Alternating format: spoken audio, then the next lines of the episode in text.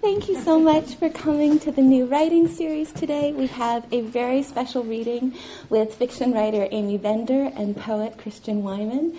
Um, and I'm going to turn over the podium to one of our MFA students, Jennifer Rittenauer. Thanks, Jennifer.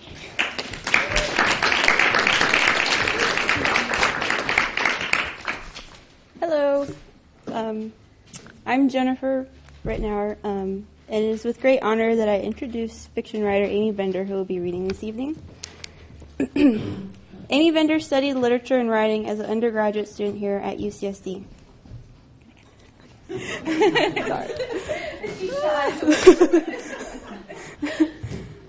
she then continued on to receive her MFA from UCI, where she studied under Geoffrey Wolff and Judith Grossman. She is the author of two short story collections, The Girl in the Flammable Skirt and Willful Creatures, and two novels, An Invisible Sign of My Own and The Particular Sadness of Lemon Cake. Her work has been published in Tin House, McSweeney's, The Paris Review, and many other journals. She was nominated for the Triptych Award in 2005 and the Shirley Jackson Short Story Award in 2010. She is the recipient of two Pushcart Prizes and the 2010 SCIBA Award in Best Fiction for her latest novel. She is a senior artist for the Imagination Workshop at a program in which the mentally ill and at risk individuals write, direct, and act in their own plays. She lives in Los Angeles and teaches creative writing at USC. As an undergraduate student at USC, I had the privilege of having Aimee as a professor. On the first day of Introduction to Fiction, Aimee seemed to glide into the room, and if I squinted, I swore I would have seen her positive energy manifest itself into a group of fairies hanging onto the ends of her skirt. It was this energy that created a sense of freedom in the classroom. We were allowed to write whatever we wanted. This freedom can be seen in her own writing, where a big man buys a little man as a pet, a boy can search for lost objects, and characters creepily keep vials of their lovers' tears. The fairy tale, the surreal, the fantastical, these are all terms that are often applied to her work. But the description that I don't hear is one that Aimee has used so often to describe my own work, though I want her to know that I learned it from her is writing that embodies compassion. To quote the 14th Dalai Lama, true compassion develops when we ourselves want happiness and not suffering for others, and recognize that they have every right to pursue this. Compassion compels us to reach out to all living beings, including our so called enemies, those people who upset or hurt us, irrespective of what they do to you. If you remember that all beings like you are only trying to be happy, you will find it much easier to develop compassion towards them. This is what Aimee's work teaches us. Under the layer of the fantastic, the heartbeat, as Professor Springer calls it, is compassion. We recognize that the big man wants to be a part of a community. We see the boy's search is really for family, and we feel the futility when the tear collector tries to hold on to severed human connections. And it is with happiness that I now introduce you to Aimee Bender.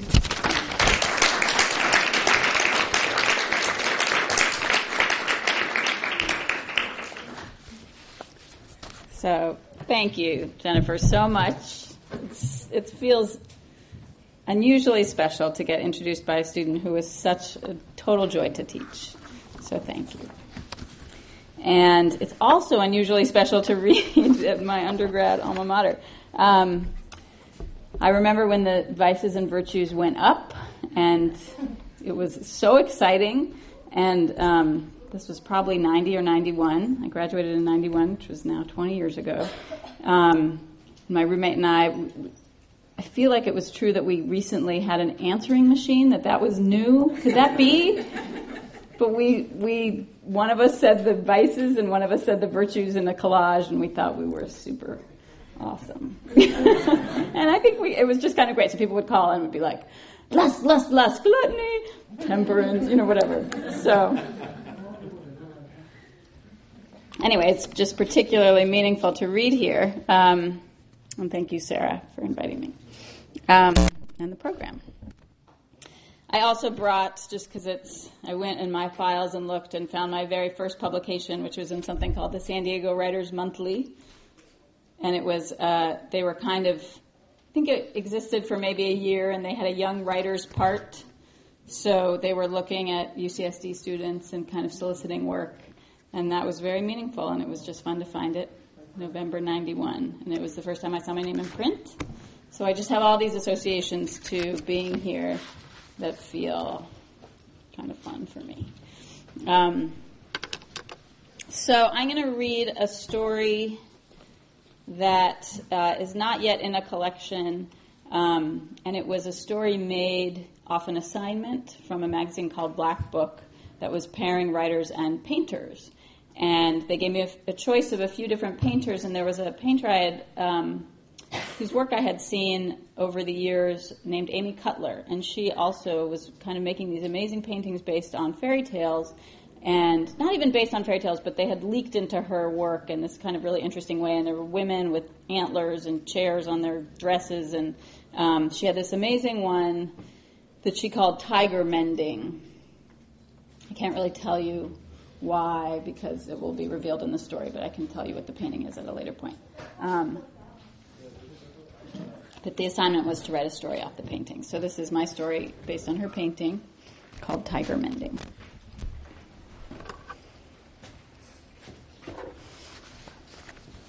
My sister got the job. She's the overachiever, and she went to med school for two years before she decided she wanted to be a gifted seamstress. What? They said on the day she left. A surgeon, they told her. You could be a tremendous surgeon. But she said she didn't like the late hours. She got too tired around midnight. She has small motor skills better than a machine. She'll fix your handkerchief so well you can't even see the stitches, like she became one with the handkerchief. I once split my lip jumping from the tree, and she sewed it up with ice and a needle she'd run through the fire. I never even had a scar, just the thinnest white line. So, of course, when the two women came through the sewing school, they spotted her first. She was working on her final exam, a lime colored ball gown with tiny diamonds sewn into the collar, and she was fully absorbed in it, constructing infinitesimal loops while they hovered with their severe hair and heady tree smell. Like bamboo, my sister said, watching her work. My sister's so steady she didn't even flinch.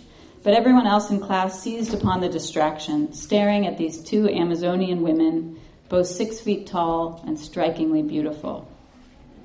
When I met them later, I felt like I'd landed straight inside a magazine ad. At the time, I was working at Burger King as block manager. There were two on the block. And I took any distraction offered me and used it to its hilt. Once a guy came in and ordered a Big Mac, and I spent two days telling that story to every customer, and it's not a good story. There's so rarely any intrigue in the shabberdash world of burger warming, you take what you can get. But my sister was born with supernatural focus, and the two women watched her and her alone. Who can compete? My sister's won all the contests she's ever been in, not because she's such an outrageous competitor, but because she's so focused in this gentle way. Why not win? Sometimes it's all you need to run the fastest, or to play the clearest piano, or to ace the standardized test, pausing at each question until it has slid through your mind to exit as a penciled in circle.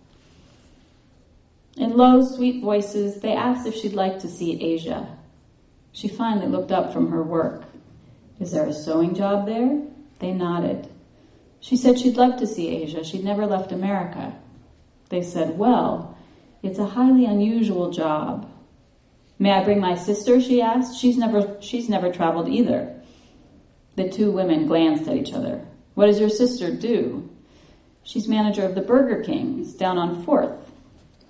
Their disapproval was faint but palpable, especially in the upper lip. She would simply keep you company.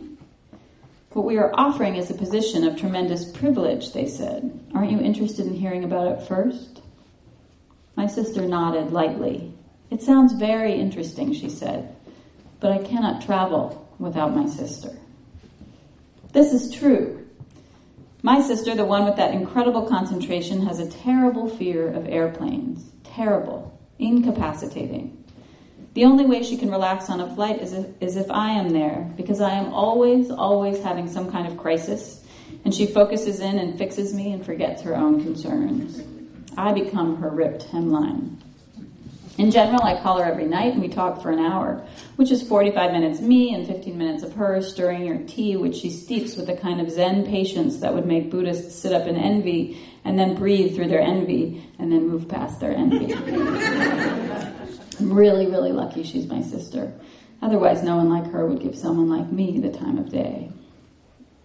The two Amazonian women, lousy with confidence, with their ridiculous cheekbones and these long yellow print dresses, I met them later, said okay. They observed my sister's hands quiet in her lap.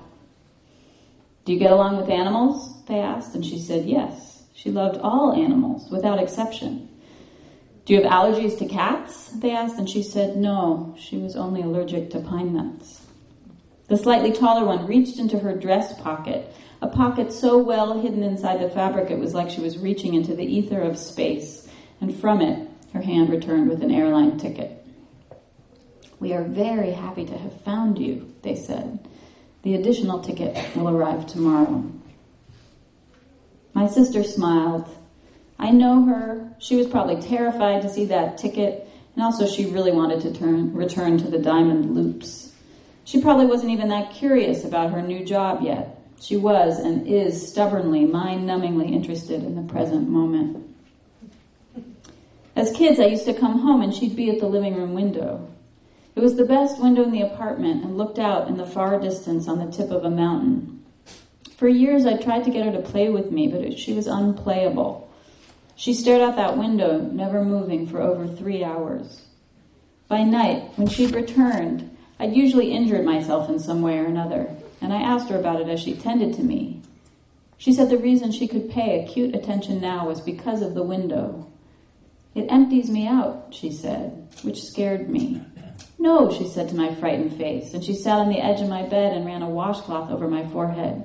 It's good, she said. It makes room for other things. Me? I asked with hope, and she nodded. You. We had no parents by that point.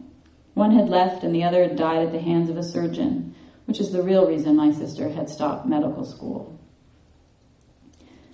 That night she called me up and told me to quit my job, which is what I've been praying for for months, that somehow I'd get a magical phone call telling me to quit my job because I was going on an exciting vacation. I threw down my BK apron, packed, and prepared as long as an account of my life complaints as I could. On the plane, I asked my sister what we were doing, what her job was, but she refolded her tray table and said nothing. Asia, I said. What country? She stared out the porthole It was the airplane that told us as we buckled our seatbelts. We were heading to Kuala Lumpur, straight into the heart of Malaysia. Wait, where's Malaysia again? I whispered. My sister drew a map on the napkin beneath her ginger ale. During the flight, I drank Bloody Marys while my sister embroidered a doily. Even watching her work seemed to soothe the other passengers. I whispered all my problems into her ear, and she returned them back to me in slow sentences that did the work of a lullaby. My eyes grew heavy. During the descent, she gave the doily to the man across the aisle, worried about his ailing son, and the needlework was so elegant it made him feel better just holding it. That's the thing with handmade items. They still have the maker's mark on them, and when you hold them, you feel less alone. This is why everybody that eats a Whopper leaves a little more depressed than they were when they arrived. Nobody cooked that burger. When we arrived, a friendly driver took us to a cheerful green hotel where we found a note on the bed telling her to be ready at 6 a.m. sharp. It didn't say I could come, but bright and early, scrubbed and fed, we faced the two Amazons in the lobby, who looked scornfully at me and my unsteady hands. I sort of pick at my hair a lot and asked my sister why I was there. Can't she watch? she asked, and they said they weren't sure. She, they said, might be too anxious. I swear I won't touch anything, I said. This is a private operation, they said. My sister breathed. I work best when she's nearby, she said. Please. And like usual, it was the way she said it, in that gentle voice that had a back to it. They opened the car door. Thank you, my sister said. They blindfolded us for privacy's sake, and we drove for over an hour through winding, screeching roads, parking finally in a place that smelled like garlic and fruit. In front of a stone mansion, two more women dressed in printed robes waved as we removed our blindfolds. These two were short, delicate, calm. They led us into the living room, and we hadn't been there for ten minutes when we heard the moaning. A bad moaning sound, A real bad, real, real mournful moaning coming from the north outside that reminded me of the worst loneliness, the worst long, lonely night. The Amazonian with the short, shining cap of hair nodded. Those are the tigers, she said. What tigers? I said. Shh, she said.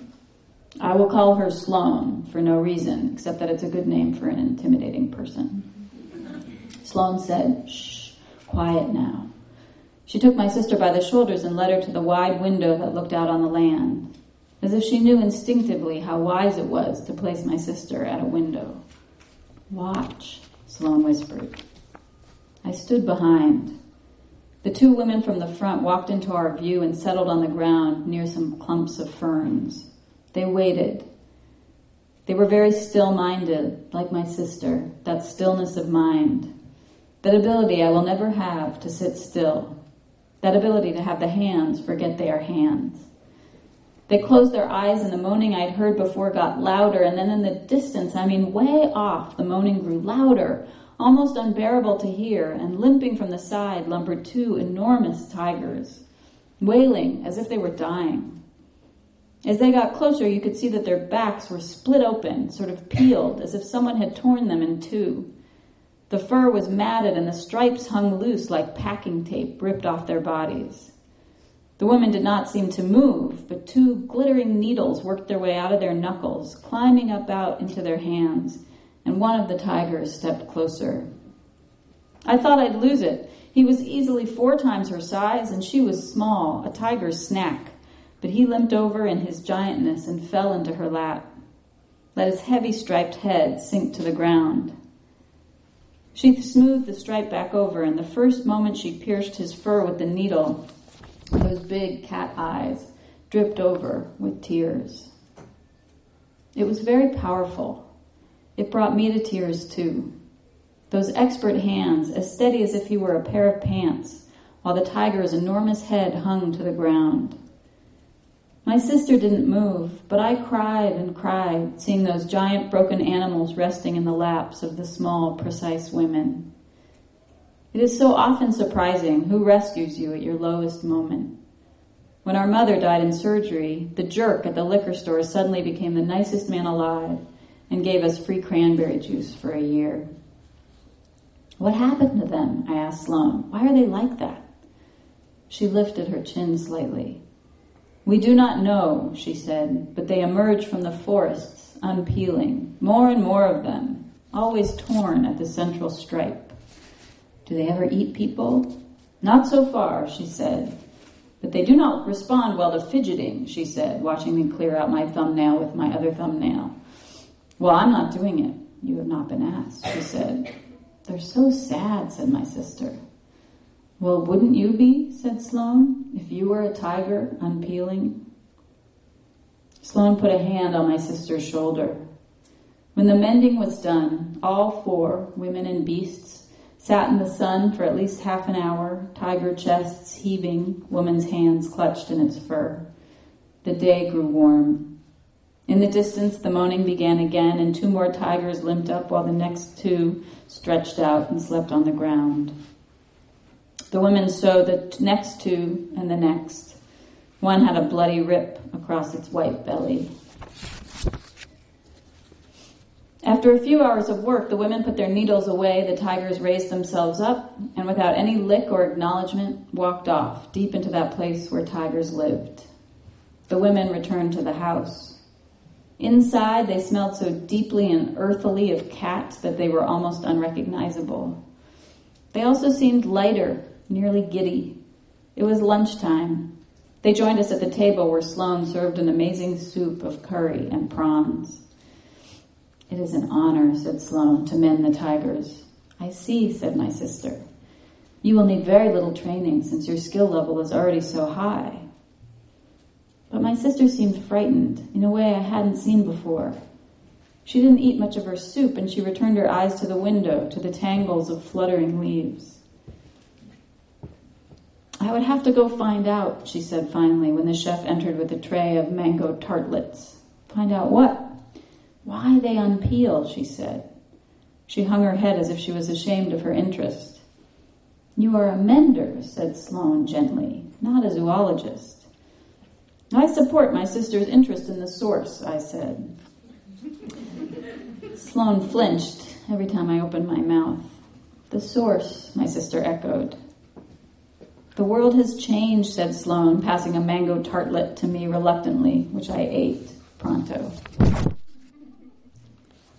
It was unlike my sister to need the cause. She was fine usually with just how things were. But she whispered to me as we roamed outside looking for clues of which we found none. She whispered that she felt something dangerous in the unpeeling and she felt she would have to know about it in order to sew the tiger suitably. I'm not worried about the sewing, she said. I'm worried about the gesture I place inside the thread. I nodded. I'm a good fighter, is all. I don't care about thread gestures, but I'm willing to throw a punch at some tiger asshole if need be. We spent the rest of the day outside, but there were no tigers to be seen. Where they lived was somewhere far, far off, and the journey they took to arrive here must have been the worst time of their lives, ripped open like that, suddenly prey to vultures or other predators when usually they were the ones to instill fear.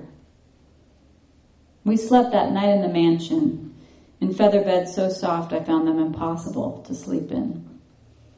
Come morning, they had my sister join the other two outside, and I cried again, watching the big tiger head at her feet while she sewed. The three together were unusually productive, and sewn tigers piled up around them. But instead of that giddiness that showed up in the other women, my sister grew heavier that afternoon, and she said she was sure she was doing something wrong. Oh, no, said Sloane, serving us tea. You were remarkable. I'm missing something, said my sister. I'm missing something important. Sloane retired for a nap, but I snuck out. I had been warned, but really they were treating me like shit anyway. I walked a long distance, but I'm a sturdy walker, and I trusted where my feet went, and I did not like the sight of my sister staring into her teacup. I did not like the feeling it gave me of worrying. Before I left, I sat her in front of the window and told her to empty herself, and her eyes were grateful in a way I was used to feeling in my own face, but not accustomed to seeing in hers. I walked for hours, and the wet air clung to my shirt and hair. I took a nap inside some ferns. The sun was setting and I would have walked all night, but when I reached a cluster of trees, something felt different. There was no wailing yet, but I could feel the stirring before the wailing, which is almost worse. I swear I could feel the dread. I climbed up a tree and waited. I don't know what I expected. People, I guess. People with knives cutting in. I did not expect to see the tigers themselves, jumpy, agitated, yawning their mouths beyond wide, the wildness to their eyes, and finally the yawning so large and insistent that they split their own back in two. They all did it, one after the other, as if they wanted to peel their own fur off their backs, and then amazed at what they'd done, the wailing began. One by one, they left the trees and began their slow journey to be mended it left me with the oddest, most unsettled feeling. I walked back when it was night under a half moon, and I found my sister still at the window. They do it to themselves, I whispered to her, and she took my hand. Her face lightened. Thank you, she said. She tried to hug me, but I pulled away. No, I said, and in the morning I left for the airport.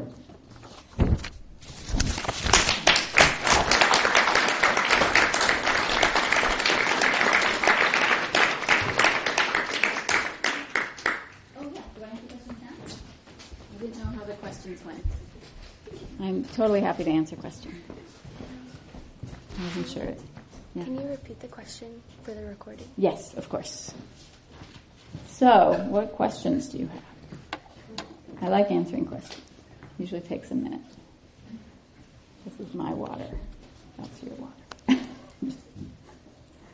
yes, please. So, I mean, uh, like a lot, a lot, of the other stories you've read, it's a very interesting premise and kind of an interesting like um, plot there. What, what inspired that? how did you?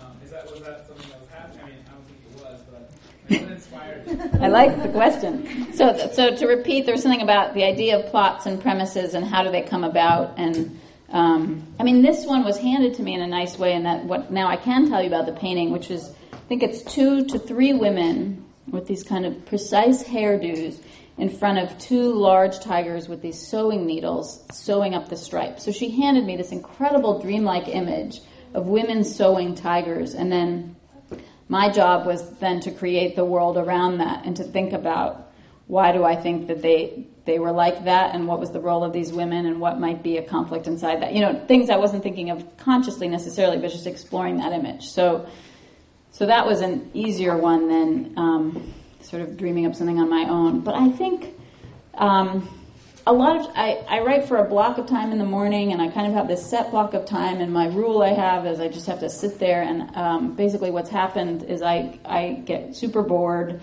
and then I start to make things up out of boredom because I have this rule that I have to be sitting there. So.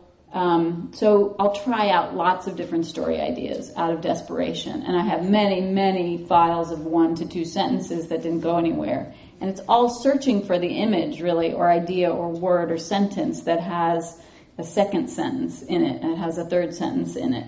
And I don't know which one that's going to be, but it seems like I have to get caught up in the premise as well. So it has to be something where there's um, enough question or curiosity in me to follow it along and find out um, what the emotion is underneath it.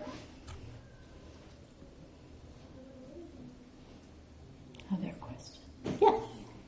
How does your um, editing process work after you write your first draft uh, for stories? And also, is there any difference you feel in that process when you're working on uh, the long form?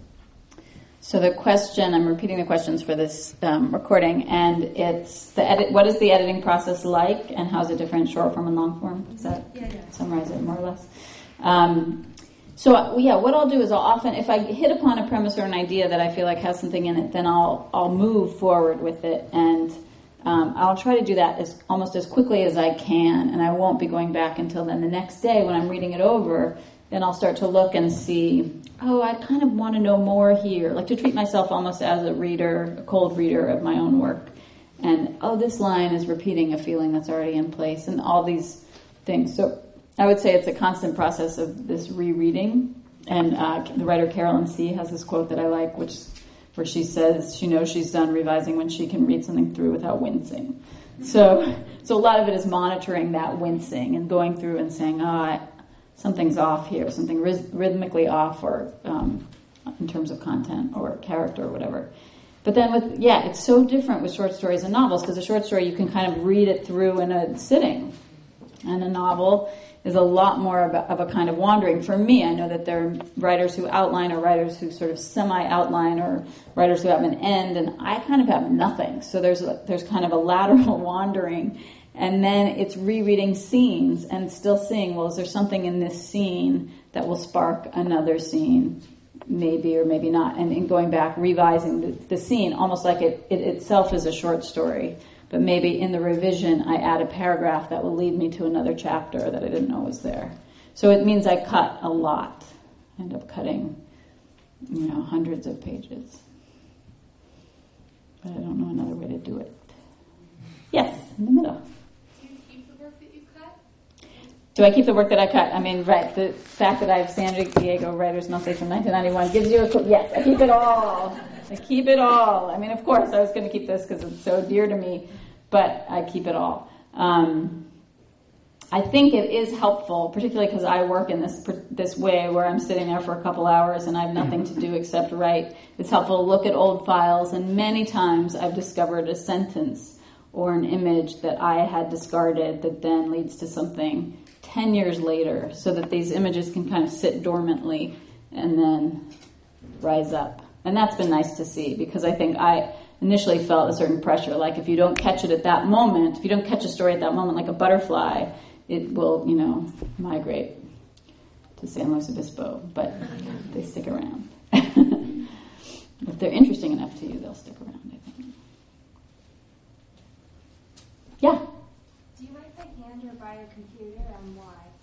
do I write by hand or by computer and why? I write by computer, um, and it, it actually relates in that um, in that first draft where I'm kind of almost trying to write quickly so that I don't know what's going on. It's better if I'm caught up in it. I'm much faster on a computer, and um, but but the story I love about handwriting is the opposite end of the spectrum is the wonderful comic book and novelist, um, comic book writer and novelist Lynda Barry, who was writing the book that became Cruddy, which is a fantastic novel. If you haven't read it, it's so funny and dark and fresh and beautiful. And she was thinking too fast, and I think typing was too similar to her thinking, so she wanted to slow herself down. So she would and she knows calligraphy and she knows about comic book writing. So she would grind Chinese ink. She would sort of get this specialty Chinese ink. She would grind it or, or do the thing that you do to it. I think you grind down the ink and you make this beautiful ink. And then she did the whole novel in calligraphy so that every single word slowed her down enough so that she went step by step. So that would not work for me at all because I would just feel very slowed down. But I love that as the counterbalance to the kind of computer speed that most of us, I think, use. And then she sold the pages on eBay once the book was out. There's one in my office, so if you ever come by, you can see it. Yes. For this story particularly, but you can answer this in general too. When you come up with the setting of the story, do you base it on something that you, someplace you've been to, or do you create it in your mind? Because, like in this story, I felt like I was back in you know Southeast Asia, and I could actually imagine how it felt, and it seemed realistic. But Great. I mean, that's, and it's a, it's a question about setting um, and building setting and have, have I been to these places or not. And I was just talking about, I had this flicker of a thought as I was reading the story because I was just talking about this with someone where I think there's an, I think it's an Anthony Doerr story where he sets it in a country in Africa that I think he had not been. I think, but I, I'm not completely sure it's him. But um, no, I've never been to Malaysia, and so it was doing a little bit of research to try to convey it. But that's where kind of the craft tools kick in. So I'm really glad to hear that it, it felt realistic to you. And it was those craft tools of the senses and kind of looking to see, well, what materials are there going to be? What plants? What would it smell like? What would it feel like? And that was a risk because I hadn't done that before. I had always written about places I'd at least been to once. Um, but it was really fun to try to imagine it. And also, to be, I think the surreal quality helps in that it's not regular Malaysia, it's this kind of fantastical Malaysia where there's a place where this happens. Yeah. But I think what holds it together is the codependent relationship of the sisters. I mean, that's that's the that's the place where it is. Mhm. and out of that codependent relationship, it seems like this this tiger narrative hmm. is allowed to go off in its own fantastic way. But it seems to me that that relationship is really grounded in, in a certain space and time. Yeah, no, I'm glad. And in terms of right, the relationship between the sisters and the yeah, and the tigers, and I think of them as kind of right that that's a kind of setting unto itself. Yeah, and is crucial, and that whatever the mirror is of the tigers, that that's this the relationship is the center of the story. Yeah, I'm glad. Yeah, Um, I really love the, um, the kind of fairy tale, whimsical, dreamlike, surreal feelings Thank you. one sister with the um, very, then the other sister just kind of real and raw and the Burger King and just amazing that she brought it back to today. Um, is that something that you saw in the painting, like that you were trying to emulate that mix of fairy tale and real, or is that just something that you wanted to do? Um, so in terms of right, the difference of the voices, the more kind of dreamy sister and the more frank sister, say the Burger King sister, and it, that wasn't in the painting. I mean, I think a lot of it was trying to figure out a voice that could get to that moment in the painting. And so I was, I have a file again, not throwing away, you know, and something I've looked back at. I have this file of all the experiments that I was trying out with all these different Amy Cutler paintings, and and one where, um, and they were they were not quite working and were maybe too dreamy.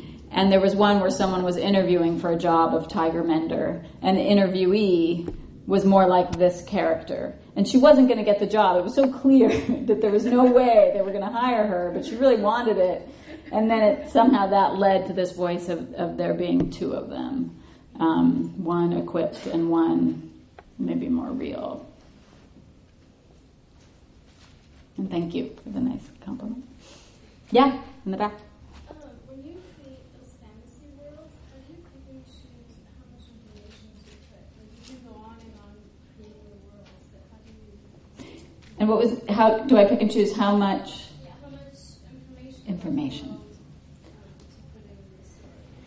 I mean, it's it's interesting because int- uh, and the question was how much information to put in a kind of fantastical world because you could go on and on. There's so much to look at, but there's always so much to look at. I mean, that that's the other thing too, where it feels like a writer's job is always editing down the world because if we try to write down every moment of our experience, there's no story. You know, we will never. There's too much. It's constant. So, um, so in some, like I think, um, I think of Raymond Carver as such a good teacher in this way because uh, when you look at Carver, then he'll create an image of. There's this um, description in what we talk about when we talk about love, where he's saying one of the characters sitting at the table wears turquoise jewelry, and she's just there. Like I, I see her with the turquoise jewelry in a way that I wouldn't if he was like her nose was a little bit like this and that, and she had a certain kind of eyelash. You know, like he could go through her entire body, and suddenly with the turquoise jewelry, I'm there with her. So I think it's that's where it comes into figuring out what details are you drawn to, which ones evoke a place or a person, and and sometimes for me, I think they come from from not a kind of conscious thinking and mapping out, but trying to get inside the story, the world of the story, enough that you're looking around and picking out details. That's the hardest part, I think, is to get into the story enough that you pick and choose. So, because, like you say, it could go on and on. So I don't know if that really answers it satisfactorily, but something like that. Picking and choosing. More? There was, I think there was one hand that I missed. No. Yes, and Jennifer, last one.